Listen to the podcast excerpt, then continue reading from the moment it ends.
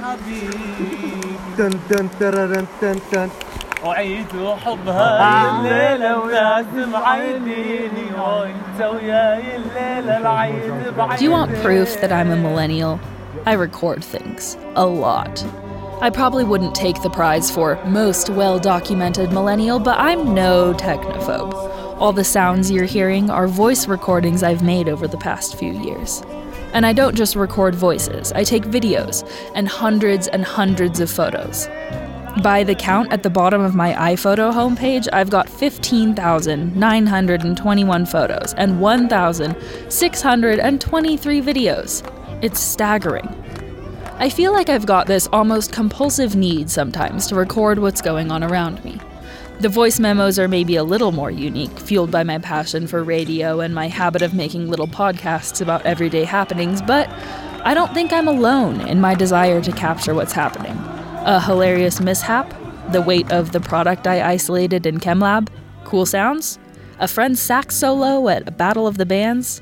You can bet, unless I'm consciously keeping myself in the moment, that I'm whipping out either my phone or an audio recorder to capture it all. A little while ago, I was looking back through my photos when I happened upon a photo of my friend on a bus in the West Bank looking at a map, which I literally did not remember happening. Don't misunderstand, I know I went to the West Bank, but that entire interaction, her ever having a map of the region or any part of that moment, was entirely non existent in my brain. Which was unsettling. Here I am taking pictures to remember, and I lost a whole chunk of something that I'd wanted to keep in my brain. Did I just lose a memory? Did I even remember it in the first place? How did I become interested in memory? Um, you know, really just from my own life experiences. Just constantly recalling things from the past and realizing how different my recollections were from other people's recollections and and just that sort of natural life experience of that um also just trying to understand what a memory is you know so so this idea that like like I can close my eyes and think about something and I can be transported back in time to something that happened 30 years ago or 2 weeks ago and and really just fascinated that a bunch of neurons and the electrochemical signals between them could produce this subjective experience that we call remembering. Welcome to the MEMS podcast. It's time to call in the big guns, or someone who actually knows what they're talking about when it comes to memory. Yeah, my name's Linda Henkel. I'm a professor of psychology at Fairfield University. I called Dr. Henkel up because of her research, which has for years focused on memory and nostalgia. The first order of business dispelling some memory myths people people often have this view that that memories are almost like a videotape like this little snippet that's been recorded in your brain and you can just hit play and and and replay that. But but remembering an event even just what we encode into memory is already an interpretation of reality. Our biases our expectations will color and shape what we're taking into our brains. And then the act of remembering something the way that memories are stored every time you remember remember an event, an episode, you run the risk of that memory being changed. It kind of activates those neurons and they're in this this this state that they can have new information attached to it. You know, so everybody can relate to the example of, you know, an old boyfriend or girlfriend that they had broken up with and and what you remember about that relationship changes. Once upon a time you loved this person and now you're like, "Oh, I always knew they were a jerk," right? Um and so so we repaint our past constantly. Our memories are malleable. They're always changing and being affected. Even just telling people stories. So if I told you, "Oh, the time I went to Niagara Falls. I emphasize certain details. I might exaggerate them without realizing it. I leave out other details. All those things change and shape our memories. Now, some memories are relatively accurate. Some are so wrong it's absolutely stunning. Um, but but it's a natural process of memory that memories are always changing and being added to and subtracted from. With this VCR tape malleable view of memories in mind, I asked Professor Henkel to tell me about her research on photo taking and memories. She published a study in 2013 in the journal Psychological Science, which was what led me to reach out to her in the first place. Yeah, so that that's the research project that that I had published in the Psychological Science article, and I was so fascinated with this idea because I, like millions of others, take dozens and dozens of photos every day. And and what I found in that study, I had people walk around a museum and look at some of the objects of art, and then some of them, after they looked at them, they took a picture of them. And I found that they engaged in this almost sort of trophy hunting behavior. Like, okay, I got my picture, now let me move on to the next thing. And it turned out that taking the photo allowed you to almost dismiss it from memory because you knew the camera would remember for you. And so when we rely on these external memory devices, we don't think about those things.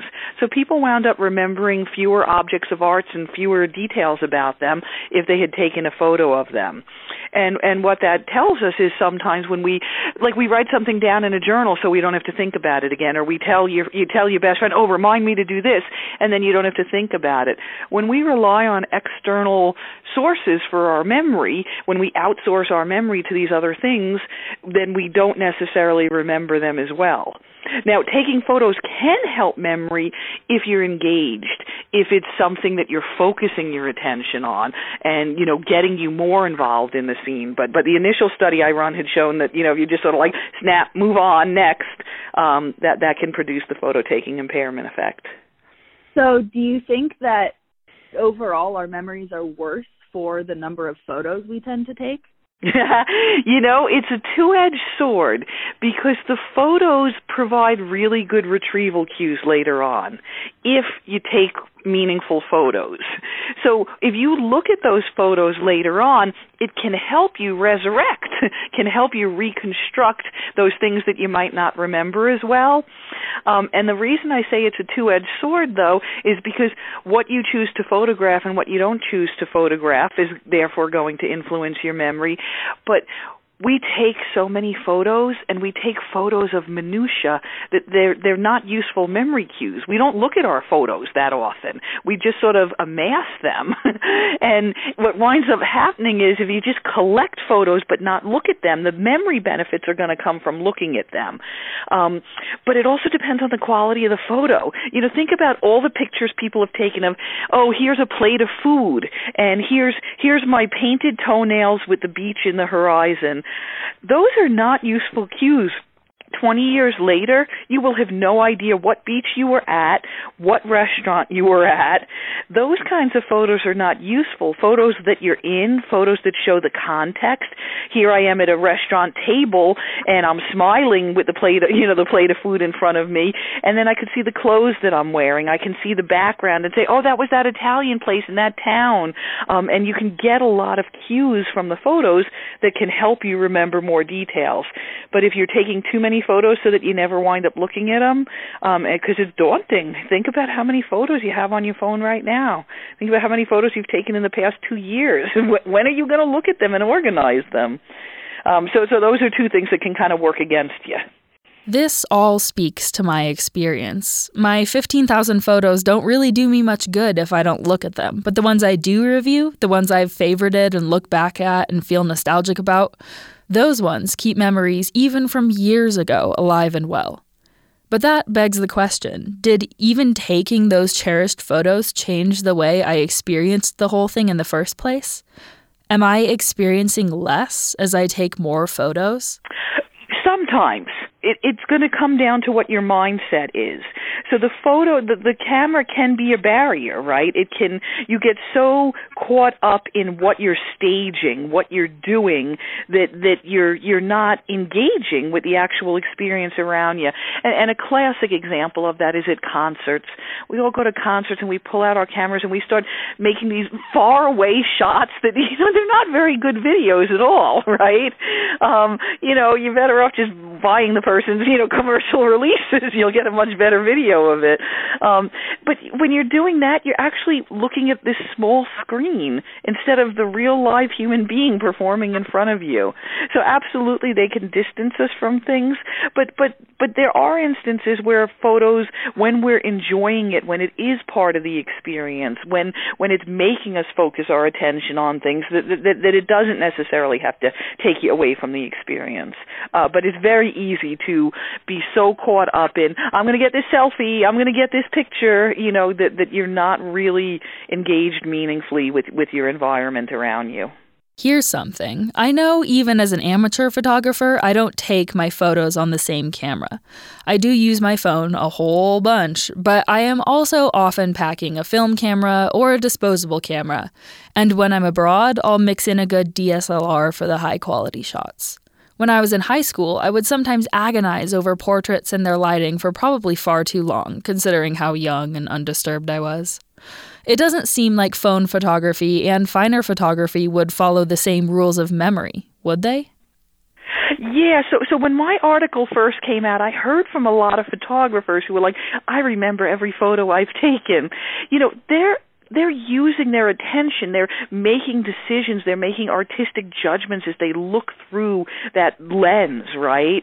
Um and so so they're they're very engaged in that experience. A theme emerges. Intention, engagement, and focus lead to better tools of remembrance and sort of hurdle that problem that arises when we take photos of any and everything. Now, the thing to remember, even when that happens, a photograph is not a representation of reality. A photograph is an interpretation of reality. So the lighting, what you put in the photo and what you left out. So there's three people sitting at a table and you shot two of them what ha- you know you don't have a representation of the third person right? Um you know we alter our photos after with filters. We crop things out. You know so all the things that go into taking a photo people often assume oh now i know the truth. As long as i have the photo or the video that tells me what really happened. But the photo angle can make things look very different than they are. So all this research with um, police officers wearing these body cams, which is a great idea in many ways. But the police officer might be looking off to his or her side and seeing somebody with a weapon, and that isn't necessarily shown because their chest, where the camera is, is aimed in a different direction. It can make people look bigger than they are. It can make things look more chaotic than they were, and so so you know you're just seeing this limited moment and not the full context and so so you know photos photos give us one representation one interpretation of a small slice of of the entire scene Think about the series of videos from earlier this year on the steps of the Lincoln Memorial, where different clips with different cuts and different angles seem to show radically different scenes of a standoff, confrontation, interaction between Native American activists and school age March for Life participants. Angles, what was left in and out of videos, all this changed the viewer's perspective. And this jogged my memory about some of Professor Henkel's newer work. Does editing our photos actually edit our memories of what's portrayed in those photos? Well, so far, preliminary pilot results are, are looking like, yeah, when you cut things out of photos, it makes it harder to remember them later on. Um, because what winds up happening over time, we remember the photos more than the original experience. And so think about all your childhood memories that you have, and your parents probably took videos of you and lots of photos. That's what you wind up remembering, not so much the stuff that wasn't captured. And and so you know when we change those things, it's so easily available to us now to just crop things out or change the color or even just the silly things that we do. You put little dog ears on or, you know, change change the appearance of things. Yeah, I mean nobody's going to falsely remember, "Oh, I think I had dog ears in real life," you know, but but you're altering what that what that interpretation of reality is and it's very easy to do. We mm-hmm. have the mm-hmm. technology just in our hands, you know. Sometimes, when I'm feeling especially nostalgic after looking at photos of something that happened a year, maybe two years ago, I think, wow, I'm such an old fogey. Nostalgia is such an old person thing. But is it really? Does the way we remember or reminisce about things differ between older adults and younger adults, or between adults and children? Yeah, so that, that's a that's a great question.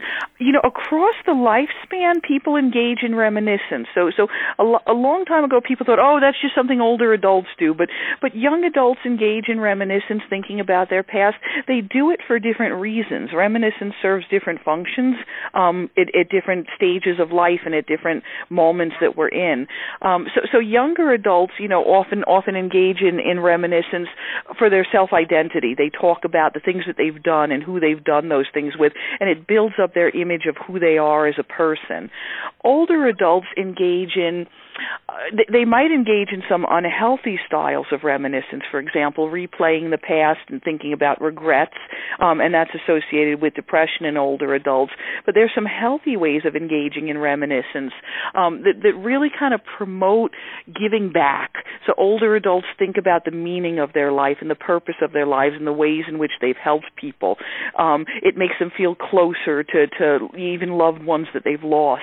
And so, so there's different functions of reminiscence um, ac- across the lifespan. You know, people often think, oh, once you're 18, you're grown up, and that's it. You've you finished developing. But but development takes place over the lifespan, not as rapidly. You know, from from zero to five is huge changes. From from zero to 18, huge changes. But you're not the same person when you're 38 as when you were 18, and when you're 48 and 58. People continue to change and and grow um, throughout the lifespan, and and there are definitely neural changes that that go along with with how the brain works per se. Um, but some of it is different goals, different values, different purposes, different things you're focused on in life. Um, you know, so so people in their 20s and 30s, you know, they're very focused on on building their careers, on on establishing a family. Older adults have already done that. They're looking at the bigger picture. What is their legacy? What are they leaving behind? Um, you know, so so there's just different naturally occurring kind of things that go along with with aging that may not be about changes in the brain. So the way we use nostalgia and reminiscence changes as we grow older. But now I'd worked my way around to asking about something I really wanted to know about myself. Here I am, one of the youngest millennials, just graduating university, and although I'm young, I feel a much more profound sense of nostalgia than I think my parents or grandparents or great grandparents felt when they were young. Could that be traced to my more pronounced relationship with technology, the ease with which I can access photos and videos of past events and such? Yeah, so so the the interesting thing with nostalgia, so one of the examples you just brought up, you know, like when when you're graduating, people actually use those feelings of nostalgia is almost like an emotion regulation strategy. When we're facing major stresses, major life changes, um, you know, going on, we often get nostalgic, reminiscing about, you know, past times where we felt safe, where we were happy, and that helps us regulate the kind of scarier emotions of uncertainty and stress and things like that. So people actually do engage in reminiscence in a very functional way um, it it provides benefits. It helps us feel good. And when we share those reminiscences with others, people who were part of the experience, or just bonding with people, you know, it may not have been an experience you shared with somebody, but you talk about this great trip you took, and then somebody else talks about their great trip, and it brings you closer together. So those kinds of things can really promote intimacy and and you know kind of social bonding experiences. And and when faced with big life changes, you often see people more likely to engage in those kinds of things. So you're saying that reminiscence is kind of it's not just an individual thing, it can actually bring people together and have social function. Yeah, yeah, absolutely. By sharing by sharing our reminiscences with people. So there's there's reminiscence therapies that they do um, for people. Uh, you know, as they're getting older, for example. Um, so nursing homes will do reminiscence therapy. They do it for people with depression. Uh, they do it for older adults. You know, finding ways to reflect on your past that that promote you know kind of better mental health and well-being. It seems pretty clear that we, and by we I definitely mean I, have a relationship with cameras and technology that's messing with our memories. But is there a way to fix the problem of over externalizing our memories? Can we revitalize our memory and the way we view things by just taking less photos? Is it that easy or simple of a relationship? I, I think taking fewer photos, being more mindful of what you're, you know, what you're taking the photos for, and but some of that also is think about what functions the photography is serving for you. Because there, there's at least two different functions right? One function is i want to capture important experiences that i want to be able to look at later and use this to help me remember. And that's one function that photography serves. You're going to use a very different strategy for that. You don't need a million pictures for that for instance. You need a couple really good pictures and you need to look at them after you've taken them. But a different function that photography serves is just as a way of communicating to people people.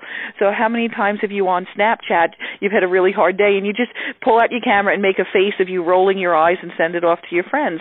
That's that's just you saying, "Oh my God, can you believe it?" You know, um, and and so it's just communicating. So so we use our photos and and you know uh, you know video clips to communicate how I'm feeling, what I'm doing, um, and and that's different. That's a very different function. We're not trying to record important life events because we want to remember those.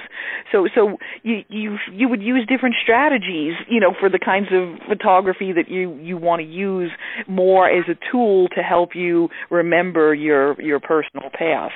And and for those kinds of things, yeah, take taking a little bit less photos and making sure that you organize and look at those photos you know over time. Don't wait 20 years, you know. So so looking at those, rehearsing those and sharing those experiences with others, talking about them, that's that's what brings those memories to life and that's what keeps those memories strong and and you know kind of vivid parts of of your past. I think I need to take fewer photos. That's the conclusion I'm coming to after talking to Professor Henkel. Not that taking photos is bad, because I mean, I wouldn't have remembered that bus ride with the map of the West Bank without the photo I found the other day of my friend. Using my photos isn't problematic unless I never review them, which I clearly don't do quite often enough, and really, who can hold 15,000 photos worth of memories all at once? Professor Henkel's research shows that photos aren't very useful to memory unless we take them with intention. And even then, they aren't a reality, since editing photos can change the memory itself. But they're more of a memory trigger to show us the physical context and maybe some details. And as for whether my old soul nostalgia for the past, present, and future is tied to my taking photos and videos and audio recordings, it's a little more unclear. I'll just have to keep digging it's never a oh it's all bad or it's all good. You know it's it's it's using technology in a way that that meets our goals that meets our purposes here. And i think the best recommendation is to think about what your goals and purposes are because that's one thing we just don't do a lot as people. We don't always reflect on why am i doing this? Why is this important? And asking ourselves those those questions can help us choose behaviors that that help us achieve those goals and and so so technology can really benefit us in many many ways but it also can can put up a lot of barriers and keep us removed from the very essence of the human experience. This podcast is produced edited written and hosted by me sage smiley because it's my senior capstone and of course i'm going to do all that myself. If you have comments questions hate my voice or think i'm missing something big shoot me an email at memspodcast at gmail.com. That's M E M S podcast at gmail.com.